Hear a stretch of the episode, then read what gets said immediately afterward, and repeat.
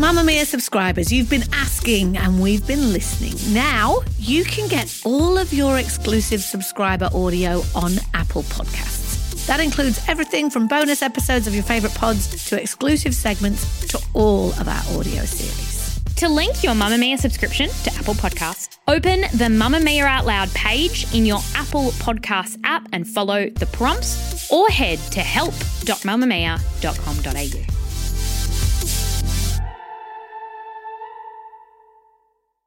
You're listening to a Mamamia podcast. Mamamia acknowledges the traditional owners of the lands we record this podcast on, the Gadigal people of the Eora Nation, as well as the Wonnarua and the Gamilaroi people.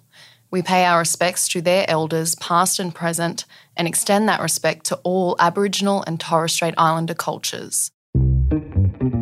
From Mamamia. hi, I'm Claire Murphy. Welcome to the Quicky, getting you up to speed daily. When the Labor government won the election back in May, it was a step forward for one family's years long battle. Tamil asylum seekers, the Nadesalingam family, are a step closer to home tonight. Max, they touched down at around 3 o'clock this afternoon, giving a quick wave to the cameras. The raw emotion visible. and a kiss, marking the end to a long journey home. Me and my family are very happy. With the Nadesalingam family finally returning back to their former home in Biloela, the discussion again started to circle around to what message that would send to asylum seekers who choose to come to Australia by boat, and whether it would, in fact, encourage them. Today, we take a look at Australia's relationship with boats, borders, and Biloela to find out whether there's any truth to the theory that as soon as you allow one to stay, it opens up the floodgates for others.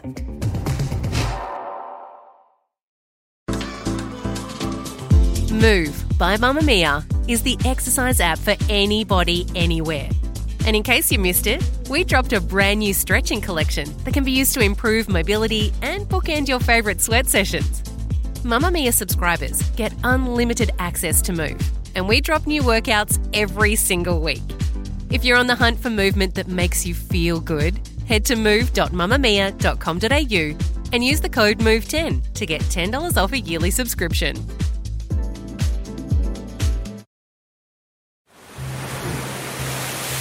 It's August 24, 2001, and the engines of the Palapa, a small Indonesian fishing vessel made to fit only 40 people, have failed. They are now adrift in the Indian Ocean, overloaded with 438 asylum seekers and crew on board, and the weather is bad. Some of those seeking asylum had been waiting in Indonesia for months after fleeing Afghanistan and the Taliban. Amongst them are many women and children. The women took off their headscarves and made a crude SOS message on the roof of the boat, a message that was picked up by a passing Australian Coast Watch plane. Eventually, after heeding the call from Australian authorities, they were rescued by the crew of a Norwegian freighter called the MV Tampa. But Australian authorities said they wouldn't allow them to be brought to our shores. This incident at sea would set the benchmark for Australia's border policy for decades to come. It is also about having an uncompromising view about the fundamental right of this country to protect its borders. We are a generous, open hearted people, but we will decide who comes to this country and the circumstances in which they come. That's then Prime Minister John Howard delivering his iconic speech on keeping our borders safe from those who would seek to come here without the correct documentation.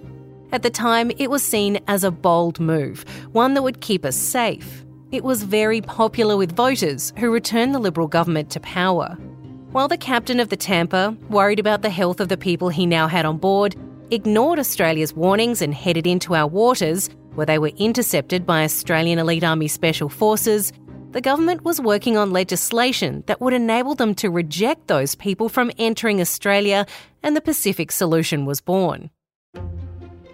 This new solution got around the fact that we as a country are signatories to the UN Convention relating to the status of refugees, which means we are legally obligated to protect those who enter our territory, be it by air or sea, by stopping them from ever getting here in the first place, striking agreements with neighbouring countries like Nauru for offshore processing. At the same time, they launched Operation Relex, where the military would turn back any boats they found trying to enter Australian territory carrying asylum seekers, while also striking agreements with other countries where these boats were originating to stop them from ever leaving their waters. In the years that followed, the boats still came, sometimes with devastating consequences, like in 2010 when a boat was dashed against the rocks of Christmas Island, killing 50 people, including 15 children. And the boats are still coming. They just don't make it all the way to Australia. In fact, hundreds of asylum seeker boats have recently been turned back to Sri Lanka as they struggle through their worst economic crisis in 70 years. As Sri Lanka's economic crisis deepens, leading to shortages of food, medicine, and fuel, and prompting fears of growing social unrest. Acute shortages, including fuel and food. People have to wait in long lines for hours to get even basic commodities. But our government has an agreement with the Sri Lankan Navy to turn those boats back before they leave Sri Lankan waters, which means they're all stopped before they reach our shores. Well, almost all of them. Scott Morrison, in one of his final press conferences as Prime Minister, confirmed that Australian authorities had intercepted an asylum seeker boat that was travelling from Sri Lanka to Australia. Australian Border Force sent out a press release on the day of the federal election, which led to the New South Wales Liberal Party to send text messages to hundreds of voters telling them the only way they could continue having strong borders was with a re elected coalition government. The press release came despite years earlier the coalition government making the decision to stop them from ever reporting on boat arrivals. They'd not issued any press releases about any of the other five boat interceptions they'd made in the four years leading up to Election Day. It was later revealed that the order to release the information was given by now former Prime Minister Scott Morrison, the Prime Minister who, when he was Immigration Minister, had a trophy that he still had in his office in the shape of an asylum seeker boat, with I stopped these written down the side. As previously mentioned, strong border policy has been popular with Australian voters. The fallout from Operation Sovereign Borders has seen children placed into a Melbourne hotel where they languished for more than a decade. It has also seen a Tamil family, Priya and Nades, who came to Australia by boat in 2012 and 2013, who met here and had two children, Tharnicaa and Kopika, end up pulled from their home in Biloela in regional Queensland and placed in a series of detention centres, including 18 months on Christmas Island. Their court case has cost the Australian taxpayer tens of millions of dollars as the government sought to have them returned to Sri Lanka, saying they were not eligible for asylum here. The government said they had exhausted every legal avenue available to them and that granting them asylum would send the wrong message to those who would seek to come here by boat. So now that they've been returned to Biloela, will they now be allowed to stay? Mary Anne Kenny is an associate professor in the discipline of law within the College of Arts, Business, Law and Social Science at Murdoch University. Marianne, is this move the end of the legal drama for the Nadesalingam family or is there still a road ahead for them? Yeah, the family have finally returned home, but what has to happen now is that they are in fact on bridging visas. So those are temporary visas pending an outcome of getting something more permanent. So if I understand it, the government has indicated that they're looking at different options for them in order for them to remain in Australia permanently. So the bridging visa is one that just allows you to remain in the community, but you can't travel or anything like that. How is the government getting around that backlash that they get when they do look at these individual cases and look at getting them a visa to stay permanently, which is when people say, but this will just encourage more people to try and come here by boat. That's what the previous government was sticking to their guns for and not allowing them to go back to Biloela. What's changed? I don't know that too much has changed. I mean, I think that obviously anytime a, a visa is granted, all these issues are raised and it becomes a political issue um, where they raise issues around boat. I think you just have to look at is that borne out by the evidence? Is this continued sort of cruelty necessary in order to deter boat arrivals? We've seen that in relation, for example, to people who were sent to Manus and Nauru, when there was discussion about people coming back for medical treatment, there was a big uproar saying that if people are allowed to return to Australia, this will encourage boat arrivals, and it hasn't. And all of those people from Manus and Nauru, they're gradually being resettled to places like the United States and New Zealand. So they are getting permanent outcomes and there hasn't been boats arriving in Australia. Is Sri Lanka a safe place to return asylum seekers to at this point in time? Yeah, that's a really great question. I mean, there's been some continued problems in Sri Lanka. In relation to this particular family, for example, I don't think it's a safe place to return them to because they have been such a high profile case in Australia. So if you were to return them, I think it would be highly problematic because it's clear their claims that they've put forward in relation to their fears of return to Sri Lanka, particularly in relation to Nades's possible association with the Tamil Tigers. I'm not saying he was. So their issues have been discussed in the media. It would not be safe to return those people home. Now, Operation Sovereign Borders has been in place for quite a significant time period now. This is just one family that we've been talking about in this whole system. How many other people are in a similar position? I mean, I know we just recently saw the asylum seekers who'd been held in the Melbourne hotel released after spending a good decade locked inside. How many people are in similar situations to the Ngarda family? So between August 2012 to around January 2014, we had around 30,000 people arrive in Australia by boat. Some of those were taken for processing off to Manus and Nauru around 1500, but the remainder did stay in Australia.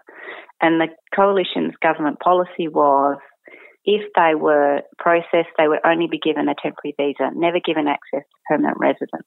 They put them through a new fast track processing system, which in fact was not fast. It took a long time. There were significant delays in processing. So you ended up with around 20,000 people who were accepted as refugees, around 60% of the group, and around 9,000 who were refused. But in that refusal, the processes were quite unfair. There was a reduction in access to legal assistance. The process was quite complicated. So there were many people who went through that system who should have been accepted as refugees were it not for a very unfair process. So it's hard to say exactly how many people that went through that process of the 9,000, like the Ngarda family, are actually people who should have been accepted as refugees. If we look at, for example, we compare this group of people, if we say there's around 60% were accepted, very similar groups were sent to Nauru and Manus Island in terms of their background and profile, countries of origin. And the acceptance rates there were around 80%. So there are quite a lot of people, I think, in a very similar situation. It, it's really not clear what the current government will do with that group of people, whether they will provide them options for obtaining permanency or re examine their cases. We know that the new Labor government is planning on continuing Operation Sovereign Borders, but will they make any changes that might make it a little bit kinder to the people who are in that system right now? So their current platform is that anybody of that legacy caseload, as they're known, there's 30,000 people. They've said those that have been found to have been refugees and granted temporary protection visas or safe haven enterprise visas, they'll be allowed access to permanent visas. So that's a very positive thing. That's part of their platform and they restated it again in the election. As to what happens with the remainder, it's not clear. They haven't stated anything at the moment. But we're hopeful, I guess, in relation to the response to the Biloela family, that they've got an understanding of some of the unfairness of the system and also an idea to sort of say, you know, we can be strong on borders, but we don't have to be inhumane to people who are here. Operation Sovereign Borders has slowed the arrival of asylum seeker boats in Australian waters, but it hasn't stopped those boats from leaving the shores of the places where those desperate enough to pay a people smuggler will try and escape the terror of a country at war or a country in crisis. So, is there a better solution to the current system we have in place in Operation Sovereign Borders? Can we find something that doesn't cost us, the taxpayer, a huge sum of money each year for offshore processing and detention? One that doesn't open us up to security issues from those who would try to enter Australia under the guise of seeking asylum? One that would not see desperate people put their lives and the lives of their children at risk, crossing the seas to arrive here to a place they see as safer and so worth the risk. it's really hard to come up with a perfect solution. If we're looking at the number of people displaced at the moment, there's around 100 million people that have been forcibly displaced due to conflict. That might be within their own country or cross borders. I do think there are better ways that we can do things, and I think that we have demonstrated that. I mean, if I could give the example just recently in terms of our response to people coming from Ukraine, we have allowed people to come here on valid visas. So we've opened up legal pathways for people to come, allowed them to come to Australia, and then provided them with emergency assistance. So we provided them with temporary protection. And that's a good use of temporary protection as long as it leads to a more durable solution for those people. We could also look to what can we do within our region. We can cooperate with our neighbours as we are doing it in the Pacific with New Zealand and in particular with Indonesia and other countries. So we have to do things domestically, but we also have to contribute more internationally.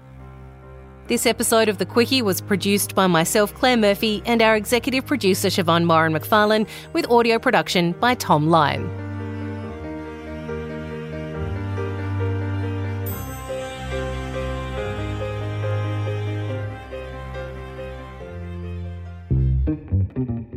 Big thanks to anyone listening who's become a Mamamia subscriber. Subscribers get access to every podcast, exclusive videos, and all the great articles on Mamamia.